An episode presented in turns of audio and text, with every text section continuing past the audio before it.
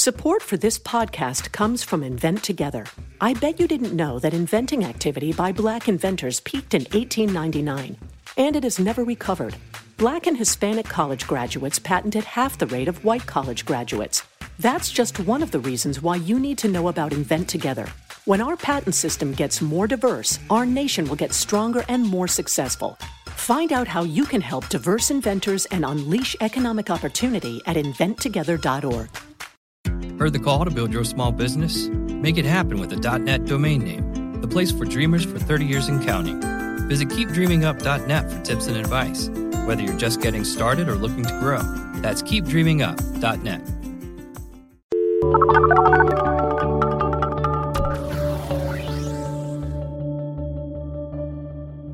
Hi, and welcome to our podcast, The Pollsters. I'm Margie Omero, Democratic strategist with the bipartisan firm Purple Strategies. And I'm Kristen Soltis Anderson, co founder of Echelon Insights and Republican Pollster. And each week we're going to reveal the hidden secrets of the public mind, looking at the biggest polling stories driving news, politics, tech, entertainment, and pop culture. And welcome to all of our new followers. We have had a lot of new subscribers and followers over the last few weeks. So if you're new to the show, welcome. Uh, usually we're in a wonderful sound booth. Uh, right now, Kristen's on the road and I'm on maternity break. So in my maternity break closet sound booth. but, um, but we like to have a little friendly bipartisan conversation about polls. So we're really glad you, you've uh, you've signed up. This week's top lines brought to you live from the closet here in my room at the Sheraton in Columbus. uh, August is a weird month. Just ask President Fred Thompson. Um, lots of 2016 polling this week. Um, we'll look at some matchups that we haven't really seen before. Biden, Trump, Bernie, and more. Uh, is Trump actually electable, and does it even matter? Um, Hillary Clinton also had a press conference this week about her emails. We'll take a look at her standing and whether or not the story seems to be sticking. We've also had a lot of immigration politics in the news. Do Republicans stand where Donald Trump does? We'll also take a look at polling around Planned Parenthood, um, the videos that have been released, and whether or not they were affecting public opinion on Planned Parenthood itself. Uh, labor unions may be back on the rise. We'll look at some long term trends in public opinion toward labor unions. And then we will dive into a whole batch of crazy town uh, Donald Trump versus Frank Luntz in a feud. His, Trump's comments to Maureen Dowd about the polling industry, and finally, PP poll takes the concept of the troll poll to the next level, testing the candidate Deez Nuts I can't even believe I said that. I hope we still get to keep our clean rating on iTunes. I think so. I think we'll just, you know, we just won't put it in the title of this episode. you know, it's been in like mainstream news broadcasts, so I'm probably just being a little bit prudish here. We could but, be talking uh, about food allergies, you know? We are. We are talking about food allergies.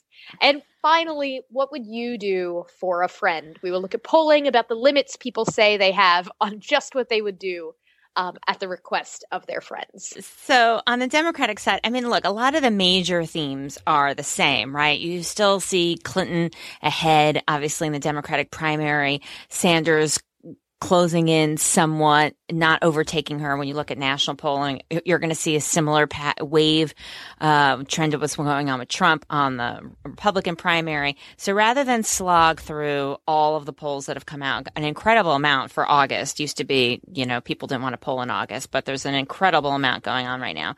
Um, on the Democratic side, there are a few themes. I mean, you still see the primary race narrowing a little bit, but I think uh, two other themes worth looking at. Uh, uh, one is what's going on with Biden. Is Biden going to run? What does that mean? Are there polls suggesting that he would do well relative to Clinton, do well relative to the Republican field?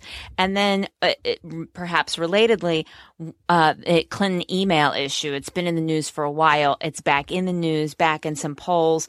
Is that playing a role in, in what we're seeing uh, in the polling on the left, or is it more than that? One of the pieces of data from the last week or so that I found the most interesting was a CNN poll that showed um, division. You know, they asked about Sanders, they asked about Biden, uh, they asked Democrats, regardless of how you plan to vote, do you think Sanders, one question. Biden, another question. Would do a better job as president than Clinton, worse, or would there be no difference?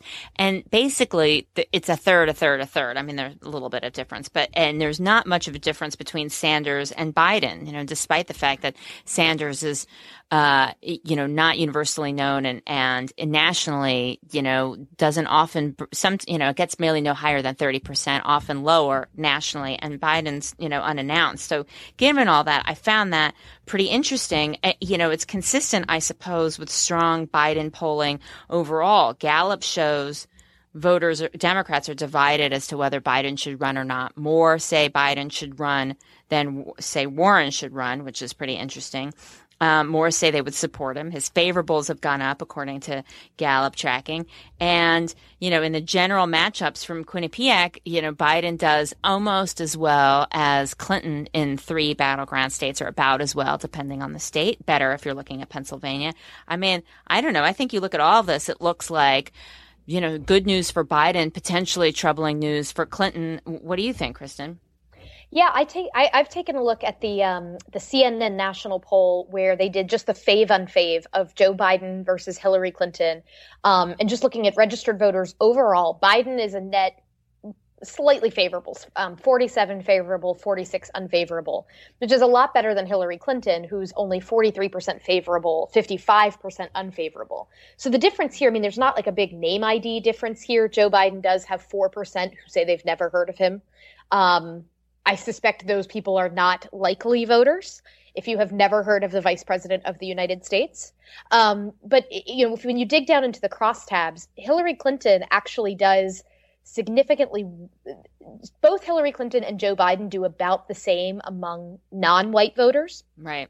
But among white voters, it's very, very, very different. That Hillary Clinton actually is viewed unfavorably by 63% of white voters. And and one of the reasons why that matters, why that what's your percentage with white voters thing is that um, you know, Republicans in 2012, their whole strategy was, well, if we win 60% of the white vote, we'll will win the country. And that was wrong because the demographics of the country have changed faster than than those strategists suspected. Um, but Mitt Romney also did not hit 60% with white voters. He hit 59%. So it was like it was a failed strategy on two fronts. Right. Um, but if you have 63% of white voters who are unfavorable to Hillary Clinton, that's not that's like a, that's kind of an interesting threshold. Um, meanwhile, Joe Biden he ha- is only viewed unfavorably by 52% of of white voters. So Joe Biden does a little bit better. It's it would seem among kind of like white men, yeah, um, than, I mean, than Hillary Clinton does because there's also there's no real difference in their fave unfave among women, but, but there's major, a huge difference among men. Yeah, yeah. I mean, she's almost two to one. She's essentially two to one uh, unfave to fave among men. It doesn't say white men, just men overall. Uh, it's almost, you know, it's basically single digit difference between fave and unfave for Biden among men. So, you know, we'll talk a little bit about you know, Fiorina and how she's doing with men and women. I mean, you know, this is something that could be a partisan deal. This could be among Republican men. You know, we don't know what's going on here, whether this is just a, you know, a blanket uh, view toward women candidates from men across the board. There's obviously a lot more than just this one crosstab to look at. But I think in terms of, you know, initially when the news was out about Biden, people thought, oh, Biden, he's going to come back in. Um, but then now you see these polls uh, after the fact, and you know you could you could make a case. It's kind of a half full, half empty case. You know that that uh, there's room for him here. I mean, it's certainly not hostile. So I, I think that's kind of interesting development. Um, you know, the other thing that people are talking about is you know the role of the Clinton email story, and you know, I've always been of the opinion that it'll take quite a bit of time and, it, you know, maybe uh, uh, that this is too complicated of a story for really to have an effect on Clinton. Um, nonetheless, some of the recent numbers, uh, it, are potentially, you know, cha- show this is a challenge for her. You know, Fox shows a majority say Clinton knowingly lied. Uh, y- you have a majority in the same Fox poll saying that Clinton probably put our national security at risk. Again, these are perceptions uh, that people have. Um, and then uh, a majority say that she probably did something wrong. That's more than the last time they asked it Monmouth did a similar set of questions in their national poll. Uh, they show very big party differences. That this is really almost entirely driven by party in terms of you know how people view this, uh, but that Republicans in particular think that she has something to hide. Independents are more uh, divided, evenly divided. Uh, CNN had a poll uh, that showed uh, the CNN poll was that she, people thought she did something wrong. So there have been three polls over the last week that suggest that this is potentially challenging for her. The question is whether it's a vote driver, whether it's the vote driver that's causing her softness in the polls. We don't know the answer to that just because, you know, correlation doesn't imply causation. The fact that, you know, there are polls out that show she's vulnerable on the emails doesn't mean that that's why you know, she's having some of these, you know, quote unquote challenges vis-a-vis Biden or Sanders. Right. And and part of the, the good news for her, I guess, is that you still had in this um, Monmouth poll this test of okay why did she set up the personal email account in the first place which i, I think is is not necessarily the thing that that is going to be the thing that, that causes the most problems but on this question you still have a plurality of independents who say it was probably a matter of convenience rather than something to hide. Um, meanwhile, 68% of Republicans think the reason she set up the server was to hide something. Um, and only only 8% of Democrats think that. So there is this huge party thing but even 23% of Republicans think it was probably a matter of convenience. I don't suspect Republicans really think that that's, hey, you set up this server because you're trying to hide something. I, I think there are a lot of Republicans that think that may be the case, but they don't think, and the polls would suggest that's not the line of attack that that is the problem. It's I think this national security one um, may be the, the bigger problem, and, and that's why in right. the CNN one where you've got the trend line over time of back in March, it was pretty split 51 47. Did she do anything wrong? Did she not do anything wrong um, by setting up the home based server? But if it's a matter of national security, then you start seeing it widen, and now you have a 17 point gap. Um, where you have 56% saying she did do something wrong, 39 saying she did not. So, you know, that's, I think, if it turns out that there's actually national security at risk, that could be the thing that causes much more problem. I'm curious, by the way, just from a, a like pollster curiosity perspective, when I take a look at this Fox release um, of their polling on the Clinton emails, so they had their first question, which was the longer one. Um, you may know that she did used a computer server to do government work. Uh, she or she used a, a, a, personal email on a computer server. Blah blah blah. Do you think she knowingly lied? Then they have another question, but they only asked it two of the three nights that the poll was in the field. Did Hillary Clinton put our national security at risk by mishandling classified emails? That I, I'm so curious about that. That why in the middle of fielding they would stick this new question in the survey. Hmm. Um, so just from like a you know a pollster looking at something and kind of raising an eyebrow, uh, not from a methodology. I mean, I, I don't you would assume that uh, if the sample's basically fine the, the second and third night, you know, you'll be okay. But I wonder what caused them to like go back and add this question after the survey was already rolling. Yeah, I mean, maybe there was just something in the news that said, "Oh, we should need another follow up," or maybe they were looking at what other people were releasing, right? But yeah, you're right. It's interesting, and in the end, it doesn't really they get basically the same results, you know? Right. Um, so there's no there's hardly any difference between between the two questions. I mean, still, uh, you know, when I think of this issue, I think a lot of people are looking at like you know what kind of server at home, at the office, and what's the difference between classified or top secret, and when were they, when do they have those labels before, after the emails? You know what? I'm just going to look at this through the lens of how I feel about Hillary Clinton, and and really, mm-hmm. you know, and and can't, uh, and, and, with a lack of interest in parsing through the details of what this story is about. It's just there's yeah. a lot of detail to it that you know you really need to be a computer or security or uh, you know. Uh, State Department geek in order to really be able to make heads or tails of. Well, we, it'll be interesting to see if since now we have two of these data points, at least I think in that uh, in that Fox poll, just about the was it wrong or not.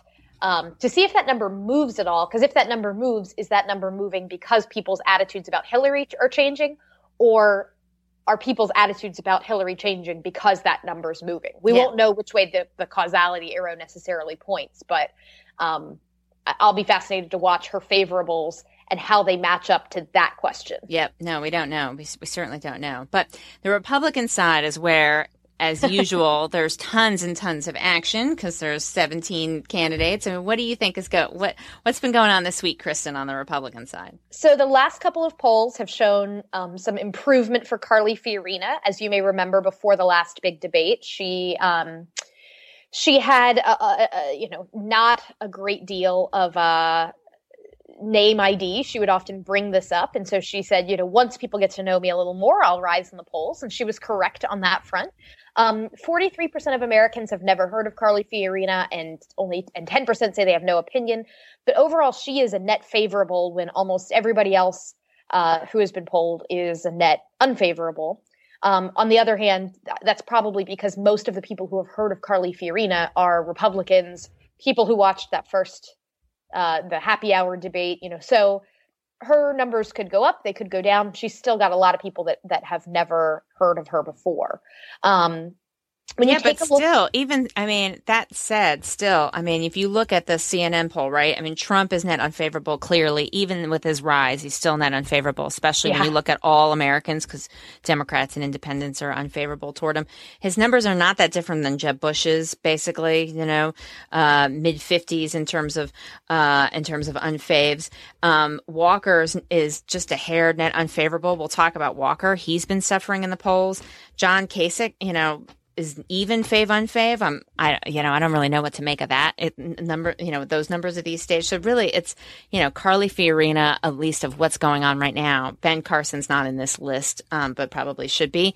Um, you know, it's just fascinating to me, and I think a lot of that has to do with you know strong performance, as you said, that even I think Democrats and Independents can admire.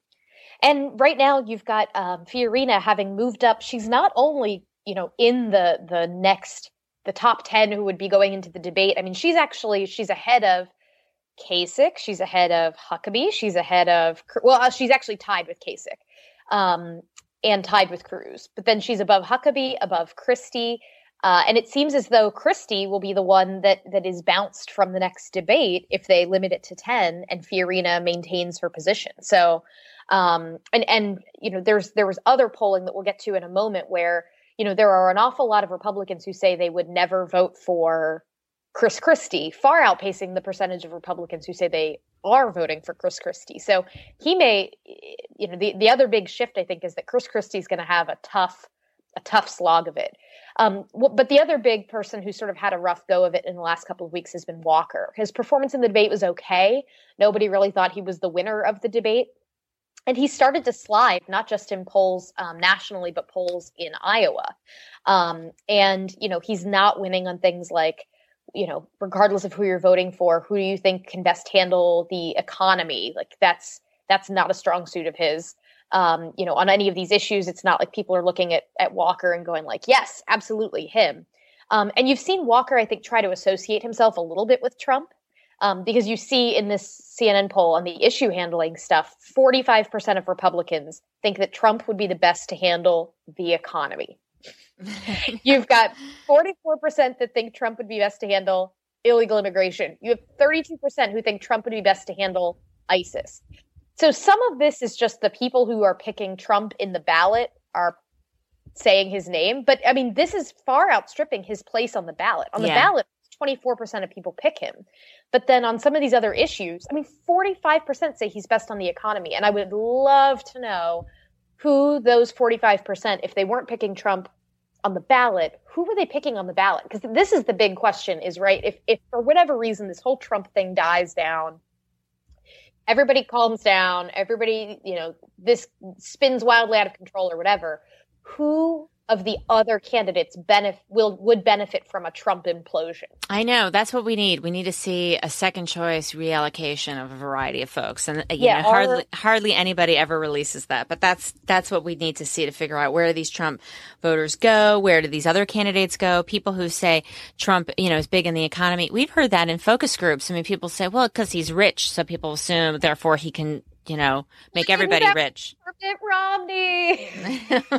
but you know, Fiorina does well on that question too. This is from CNN where they asked all, all those a couple different issues. I mean, Fiorina comes in third there, but third is six percent, forty five percent for Trump and and eight percent for Bush, and then and then Fiorina. I mean, it's all pretty interesting. I mean, as far as Walker goes, he's you know mid pack to to bottom tier in those issue questions in CNN. He there was a story, I think it was a Washington Post, where he said, you know, I'm going to try and be more like Trump. I'm going to show more passion. He got into a little, you know, he told off some hecklers uh, in Iowa, I think it was. I mean, he's really trying to show a little bit more pizzazz, um, which is something he's been, you know, a little bit lackluster in. His main issue, the thing that he's really best known for, is uh, his fights with labor labor is actually doing, you know, while Walker's been softening, well, labor's been improving according to Gallup. That shows, you know, for the first time in a while, a plurality say that labor should have more influence uh, than less.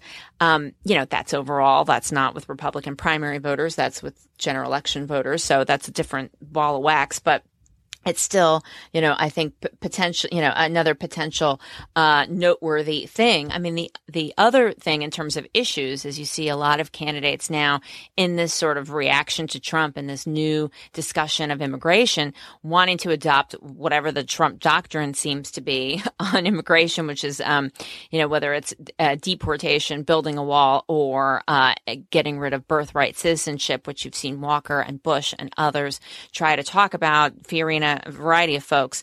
Um, you know, that's something that, uh, you know, may or may not be a good strategy in terms of a primary. I mean, you see overall people want uh, a path to citizenship, certainly with restrictions among Republicans.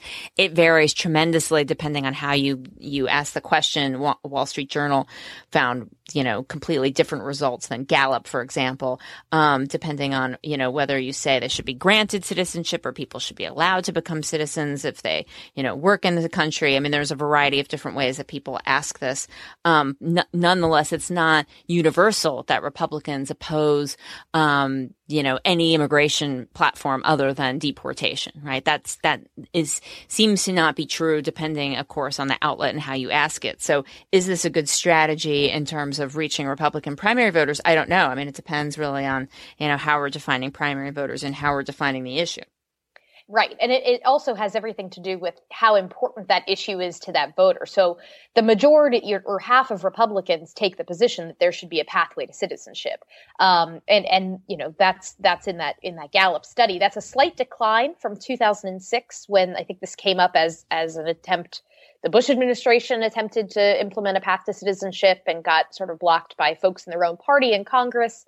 Um, you know you you've seen a decline in in support for path to citizenship and an increase in this deport all position but it's still deport all is is less than a third of republican voters so that's why when people are this is you, you know instance number 685 of no donald trump does not represent the views of a majority of republicans with that said that that half of Republicans that say path to citizenship, that may be issue like 17 on their list. They may, yeah, path to citizenship's nice, but I'm not really clamoring for it.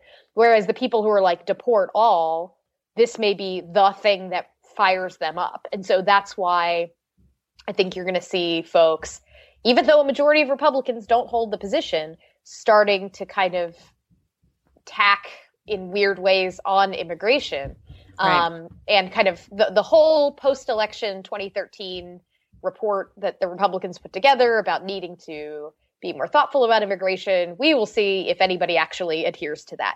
But th- do you think Trump also, has read that report?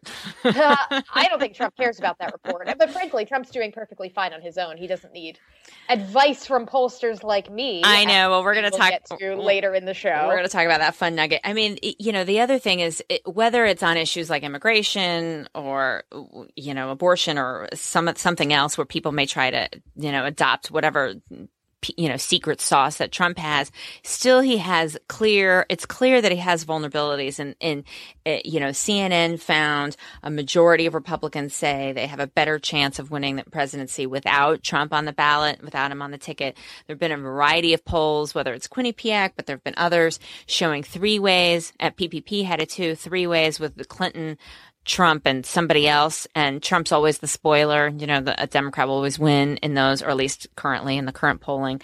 Um, you, you know, Sanders beats Trump in, in battleground states, according to Quinnipiac. He doesn't beat currently Rubio and Bush in those states. Um, so, I, and there, uh, there was a lot of ways to look cut this and all of them point to you know also there was another poll that showed him the least you know the least uh, likable candidate out of everybody i mean that that we saw i mean more people are like to say more people are um are likely to say that they'd never vote for him than any other candidate. I mean, it doesn't really matter how different outlets are approaching this. It seems to be a real, real liability to the party, even despite the fact that he has a plurality of the vote with whether it's 20 or 25% or 28%, whatever it is. Right. This was the, this was what we found after the debate, right? When we'd have polls where Trump both had the most, num- the highest percentage of people who said he won the debate. And then you had him he had the highest percentage of people saying he lost the debate. He's very polarizing.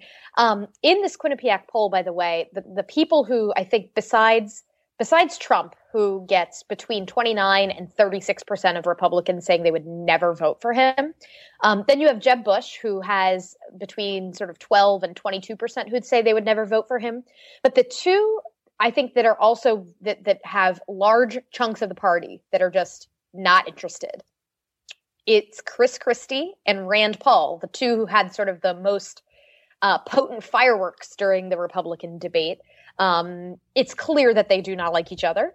And if you have not yet had a chance, by the way, to watch the bad lip reading uh, video of the Republican debate, I highly recommend everyone go check it out. It has some great reenaction reenactment of the Christie Paul exchanges. but both both Christie and Paul, they have been lackluster in the polls, and both of them have a pretty high proportion of people in the party who say, "I would never vote for that guy."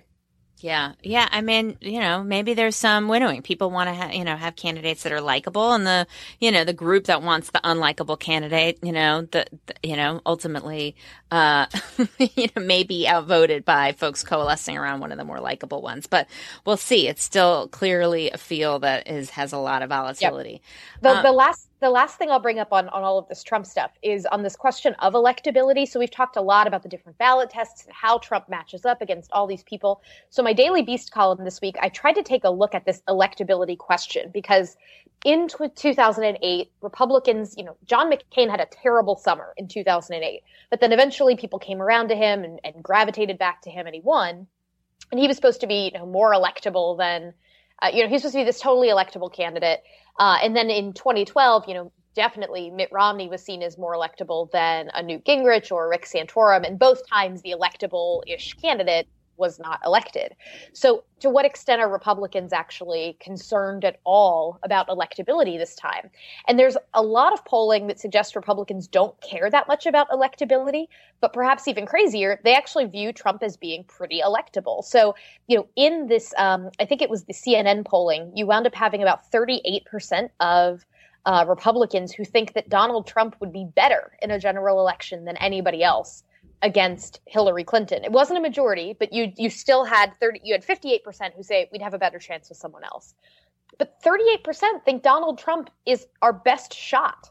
Um, that's a lot of people considering how completely unelectable in my mind Donald Trump is, which just goes to show again that I'm one of those inside the beltway pundits that doesn't know what she's talking about. But, but he's doing I, I just, worse in the general election matchup. So I mean that makes him not you know less it makes him less electable right? I mean that's that's clear. I mean he can't win over independents. He can't peel off any democrats you know? Right. So. um well but but then you take a look at some of these ballot tests. One of the ones i picked out i think was from either it might have been fox news where yeah you have jeb bush and marco rubio doing better than trump but trump's still coming within striking distance of some of these democrats. And that to me just was very surprising. And i wonder if it's that republicans just feel like the Democratic field is more beatable than an incumbent Obama was, and so the threshold for electability is lower.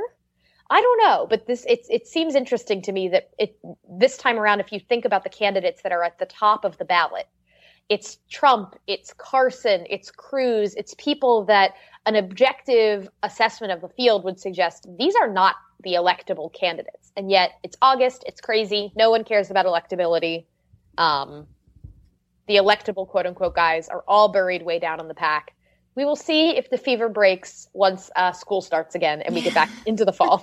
Hit the books, everybody. yeah, and uh, and decide to not vote for Trump. I mean, if you look at, I mean, you know, in terms of gender, I mean, this is another piece here. I mean, there's a much larger, the largest gender gap in the head-to-heads in the general election, according to CNN, is Clinton versus Trump, um, where she, you know, women favor Clinton by 23 points, men break in Trump's favor.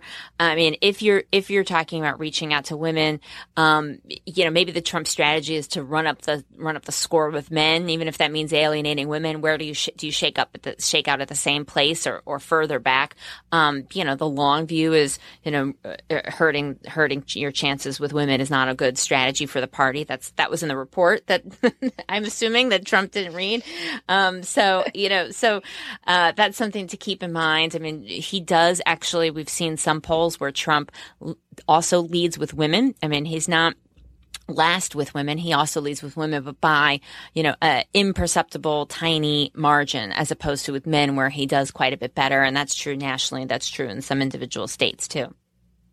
So the other story that that has gotten Trump in a little bit of hot water with some conservative pundits is the Planned Parenthood story. So this week, um, another video came out from uh, the organization that has been periodically putting out videos uh, uh, uh, about Planned Parenthood, and um, you know these videos have been getting a lot of attention in conservative circles, haven't been getting as much attention from sort of mainstream media, and so there have been some polls in recent weeks that we talked about on this show. Um, I think it was NBC Wall Street Journal where we found that of all the things that they tested, it was the NRA and Planned Parenthood that had the highest favorables. Yeah. That because you know whenever an organization has a strong base of support, um, you know that just sort of helped them out in in the in the standings in the poll. Um, so the question then is, to what extent has Planned Parenthood's brand um, or favorability been affected at all by the videos? And then has it affected people's thoughts on the public policy toward Planned Parenthood? There's now this big movement on the right. Um, there's been a movement to defund Planned Parenthood on the right for a while, but it's sort of c- catching fire, and conservatives are now saying this is our moment so, but Reuters conducted a poll where they suggest that that's a little more politically complicated, even given the fact that these videos have come out have come out um, than some conservatives might think. Um, so, overall, first, Reuters and Ipsos they asked the question: Do you support federal funding for a group that would provide women's health exams? Um, and 73% of people say yes. Uh, then they said, Would you support an unnamed group getting federal dollars to provide prenatal services. 69% say yes. They gave an unnamed group and said, Would you support federal funding for a group that provides contraception? 59% say yes. So when you take uh, when you take all of the name out, the things that that this money in this program, this Title X program, go toward, people are supportive of, and they're supportive of federal funding going toward it. And so, interestingly, and I always try to make this case when I'm talking to people, even Republicans support federal funding going to these ends, right? That, yes. that are okay with federal funding going to women's health exams and prenatal services and contraception. Um, but when you ask it a different way um, and you name Planned Parenthood, um, some more participants said they backed federal dollars for Planned Parenthood specifically to provide those services. So, so 54% said they supported federal funding of Planned Parenthood, while 26% opposed it. Um, they found that 44%, if you were a respondent then that said you saw a video, um, 44% said that they then had a more negative view of Planned Parenthood as a result, while 34% said their views were unchanged. Um, after the videos were described to poll respondents, 39% said Planned Parenthood should not receive government funding, and 34% said federal dollars should continue. And I actually couldn't find, I, am wondering if they've released the um, exact wording. I'd like to know how they described the videos, because that could make a big difference in, in uh, how people respond. But yeah, I mean, right now there is majority support for funding for Planned Parenthood. And this is the dilemma that you find like congressional Republicans in where a lot of members are saying this is the moment that we have public opinion on our side and yet public opinion is not in support of defunding planned parenthood at the moment. Um, the question is how far have the videos permeated and would they change minds? And at the moment they have not permeated far enough or changed enough minds where you have majority support the other way. So this is this is the dilemma that that congressional Republican leaders are in, right? Where they have a lot of their members saying it's time to defund Planned Parenthood, but they're seeing the same data that we're seeing here, where you even have a majority currently that say, no, we support funding for Planned Parenthood. And again, those favorability numbers we talked about a few weeks ago, where Planned Parenthood has a lot of favorability. And I've even found favorability in surveys I've conducted among Republican women right. for the organization. So um, again, that is it. This poll indicates that that would change if the videos are seen by more people. Um, but will the videos be seen by more people? That is an open question. I mean, you even have 30% of Republicans say they support government federal funding of Planned Parenthood. I mean, it, it's not, it doesn't mean that it's not a strat a, a strategy for a Republican presidential candidate, but you see, you know, what appears to be uniformity among the presidential candidates and among Republican leaders on these issues. There doesn't seem to be comparable uniformity among Republican voters, and certainly not among voters overall. It's far more nuanced. I mean, this is often the case. It's not the first time uh, we've had an issue with that. Is more um, nuanced with voters than among politicians, but it's definitely something that you know. It, I think the perception on the left is that Republicans see this as an opportunity um, to talk about the defunding of Planned Parenthood. It doesn't seem to be a mandate for that video with, with or without the videos. Um, so I, I, think the the I'm really curious to dig into how the the videos were described because if after the videos were described, you still had 34% saying federal dollars should continue, and right. you had 39% saying they shouldn't. So you you wind up it, it it's not as clear. It's I mean that's pretty 39 versus 34 is pretty close. Um, it's certainly a change from 45 support, 26 oppose. It's it, it's a big shift from the initial, but it's still not you know, 80% say we should defund right. Planned Parenthood. You have a lot of people saying, I really don't know how I feel about this issue. Right. And, you know, I've said this, but I'm not a huge fan of how Reuters shows their data on their website, but we should ask and see if we can get some, get some detail and some clarity because they clearly asked a lot of stuff, you know, so we should, we, hopefully they can give us a little bit more info and we can report back, but we always put the links in our show notes so you can find it. Uh, you can find it there. So now to the actual crazy stuff. Crazy Town. Welcome, welcome to Crazy Town. Population, you and all of us.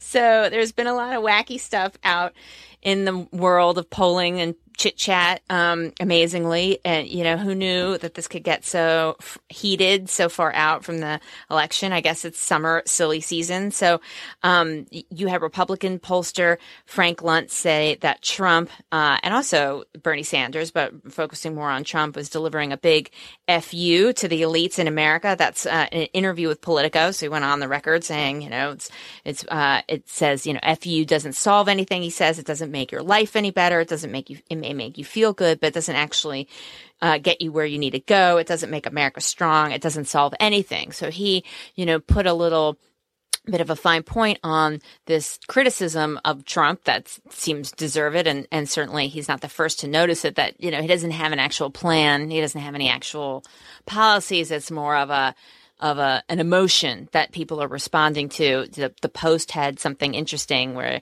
you know it had like the number of times Trump um, just, you know, contradicted himself in the last couple months. And it just broke down the six different versions of his immigration quote unquote plan, the six different things he said about Obamacare and so on.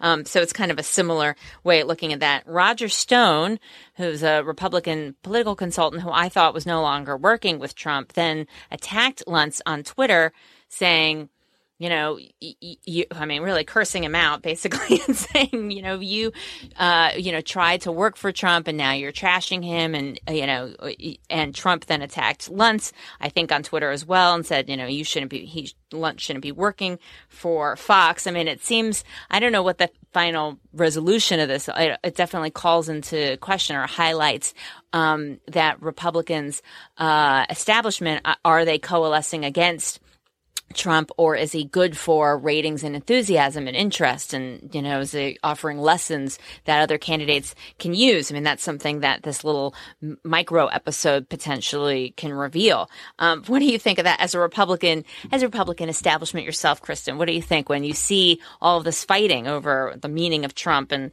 you know, sort of the meaning of being a, a, a pollster, an, an on air pollster, sort of another leitmotif? Well, so so Frank Luntz is in this interesting position because he is perhaps the most public of the public, you know, pollster Republican pollster figures.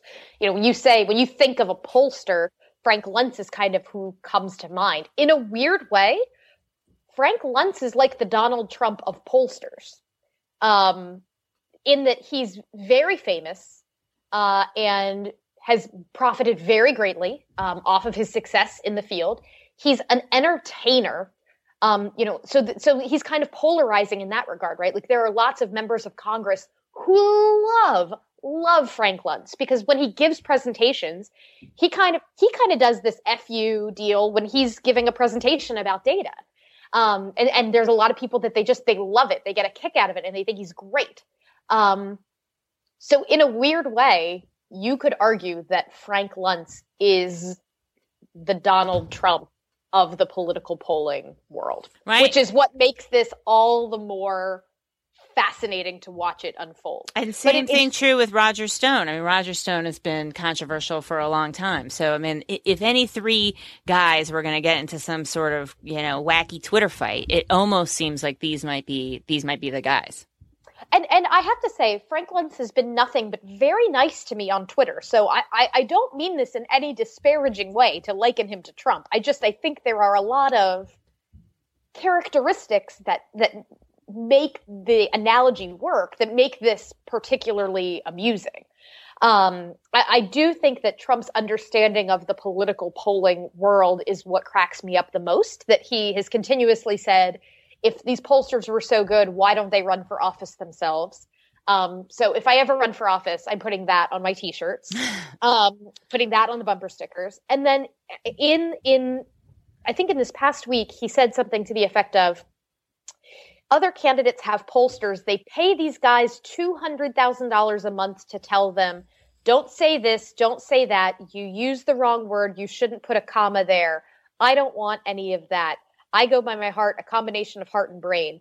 Um, yeah, he said that in a Maureen Dowd interview for the New York Times, and her piece was Donald Trump diplomat. so first of all, of all the things wrong with that statement, first of all, do any campaign pollsters get two hundred thousand dollars a month? I, am assuming I, that's retainer, right? I'm assuming. I mean, I, that's that's clear that that's what that has to be, right? So if that's, I mean, that's crazy, right? I mean, that doesn't. I mean, maybe, but I don't think so, right? I mean, I guess. I mean, if you were doing a track, I'm trying to think about like if I was going to work for somebody and was going to do two hundred thousand dollars a month of polling for them how how many times would I have to be going into the field and with what kind of crazy sample size? I mean, I I don't know. That just seems like an, a misunderstanding of the economics of polling. But you, you second, could very easily, you could certainly spend two hundred grand a month on polling by doing nightly tracking and online advertising testing and some other kind of qualitative. Right, right, right. You could, you know, run up that bill a month, no sweat for a presidential campaign. Plus, you have individual states and you know one-off projects. Right. Um, what you what you would not do is then charge two hundred grand a month on top of that for a retainer. I'm assuming, right? I mean, that just seems like you know crazy town. But maybe somebody pitched him with that with that dollar amount. Who knows? I, you know, maybe they did. Well, also, I mean, I think at this stage in the game, I, I sometimes I will play this game where I just troll through FEC reports just to see like who's working for who, how much polling does it look like they're doing. And I don't know if at this stage of the game any of these other guys have have two hundred thousand dollars a month to be spending, even if we're just talking that that's the bill for focus groups and surveys. Right. Um, I, I, don't think that awful, even the most well-heeled of the Republican candidates are likely forking over that much cash to their pollster. No, we'd hear about it because somebody would be complaining. Yeah, we'd we'd hear about it. Um, but then I think the other thing that cracked me up was the don't say this, don't say that, use the wrong word. You shouldn't put a comma here. that to me we're not giving lessons in grammar. God, I wish somebody listened to all of my uh, grammatical minutia. that would be great. I would pay someone two hundred thousand dollars to finally listen to all of my grammatical edits. so it so that you know it's it's not that serious. No, um, it doesn't really make any sense. But so you wouldn't you'd be forgiven if seeing all of this craziness in the news and you know seeing all these can- you know popular candidates not doing well and unpopular candidates being first and you know fields not being set to decide, you know what? Forget it. I'm voting for Deez Nuts, which is what about 10% of the electorate in general and th- three way matchups in a couple states have, uh, have said, according to PPP, you know, I guess it's like a teenage boy joke, right? And I've certainly never found it funny until now. Now, apparently it's, I find it very funny because it's pretty ridiculous. And because apparently there is an actual, person who filed in Iowa, and it's a 15 year old, so he won't actually be able to run. I guess we should be thankful for that. Um, that Deez Nuts can't actually win any contests, but but nonetheless, um, he gets about 10% of the vote in Iowa and North Carolina. I think Minnesota and maybe someplace else. So there, the other thing that was pretty funny about that poll, um, I somebody made a joke about it on Twitter, and it took me a second to get it. Um, have you ever seen the movie Idiocracy? No. So in the movie Idiocracy, it's basically Mike Judge, the guy who made Office Space, he's got a movie that's about what he envisions America will be like 500 years from now. And it's a, a totally, you know, brainless society where they water plants with Gatorade and it's just, it's crazy. Um, but anyhow, and the, the president is a pro wrestler and his cabinet is all like morons and it, it's just bad. and so a guy, Luke Wilson gets transported accidentally um, or he wound up in like hibernation for 500 years and wakes up and he was a totally average guy in our present but is like the most intelligent super genius of the future as a result. Um, and so his when he winds up registering with the government they they ask him some questions and he says not sure. And so then they think that that's his name. So his name in this future society is not sure. Uh, so somebody posted on twitter that luke wilson's character from idiocracy gets um, like 12% of the vote in North Carolina. And I'm looking at the crosstabs and I'm like, where is Luke Wilson? Where is Luke Wilson? I don't see it. It was not sure. That's funny. So That's if you've good. seen the movie, it's funnier than if you haven't seen the movie. I apologize. no, no, I like the idea of of a pro wrestler and watering plants with Gatorade. I got it. I got I got the good I got it's a good image. It's an interesting but depressing movie. It's frankly depressing because I don't think it's going to take 500 years for society to get there. Certainly not judging by what we see right now. So, um, so, but turning to maybe some more positive news, there's this uh, study out by um, the website or the app called um, Skout, which I've never heard of, um, but ask people what would you do for a friend. I guess it's an app where people find friends, and there's all kinds of stuff that people would do for friends. Things that you know are all very nice, like helping somebody if your car breaks down, um, or watching your house, uh, sitting your cat. Um, I was, you know, majority said they'd sit a cat, uh, they'd sit your cat even if they were allergic. Actually, far more, 81% said they'd donate a kidney, which seems pretty high. Frankly, if people were actually push came to shove, it seems a little high, but I guess that's good to know. Um, I was a little surprised by about 46% said they'd get a matching tattoo. I mean, that's not something I would, I would do for anybody. Friends, I love you guys, but don't don't ask me to do that. I would never get a tattoo for you, Kristen. I'm sorry, but I would watch a cat and help you if your car broke down. Um, and you know, waxing. 84% of women said they'd help a friend with waxing, and 54% of men would help a man with manscaping. Uh, that seems a I'm little high. baloney on this poll. That seems a little high. What is Skout? Have you heard of it? Is this you know is this all the rage these days? And I just Honestly, don't know. the reason the reason I heard of it is back when uh, Patrick and I were trying to name Echelon, and we were creating this like expansive list of every possible word that was out there. I think Scout was one of the words we had, and then we saw that this thing existed, and so we said, no, we can't name our Ah. company that. wasn't high on the list anyways, but that kind of ruled it out. Um, so I don't. I don't know 100% what Skout is, but it seems like their users are very um, into young. supporting their friends. On this waxing question, by the way, I mean, I remember being in college and helping friends who we were trying to figure out like, are my eyebrows symmetrical? Like that. That seems fine. There are other types of waxing that sh- are not friend activities. No, I, I think those are you should leave those things to the professionals. As my my two cents. But I have gone with some people. I did go with two different friends for various piercings. Of varying levels of intimacy. So, you know, I, but I didn't do them, which I think is what this question is about. I certainly would never do that. But, um, but, you know, I did go as sort of moral support, um, for a few folks. So I guess it's like that. And when I was that age, I guess I would have said, sure, that's, you know, that's not a problem. Um, but this wouldn't even, I wouldn't even think to put that on, you know, on the question, which I guess it's just a sign that I'm not, I'm not the age group of the reg- regular Skout Skout user um, so, but it's still pretty funny and it definitely you know ends us on a little bit more of a positive note but you know even 40% said they'd break up with a boyfriend or girlfriend because their girl good friend didn't like him or her that's that's pretty high. I mean, these are pretty, 38% would move to a different city. I mean, these are pretty, these are some pretty high levels of commitment to friends, which I guess is good news. And so it's in celebration of National Friendship Week, which I didn't even know was a thing. So um, so anyway, I think those are some ways you can reconnect with your friends. Go give them a call and say, you can give them a kidney or help wax their eyebrows.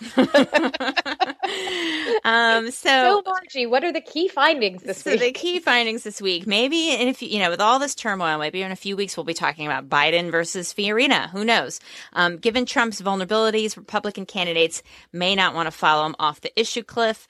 For two hundred thousand dollars a month, Chris and I will help you figure it all out, and we'll even split it, giving you a real bargain. And friendship may mean help with waxing or, or cats, but in DC, it means Twitter fights, splitting big retainers, and of course, writing Amazon or iTunes reviews. Review our podcast. That's right. Our- new followers, new listeners. And you can follow us on Twitter at, at Margie Omero and at K Soltis Anderson, or you can follow news from the show at, at The Pollsters. We're also on Facebook, where we post lots of fun links and stories uh, that we come across during the week. We're at thepollsters.com and you can subscribe via any of your uh, preferred podcatcher services. Great. See you next week. Have a good one, guys.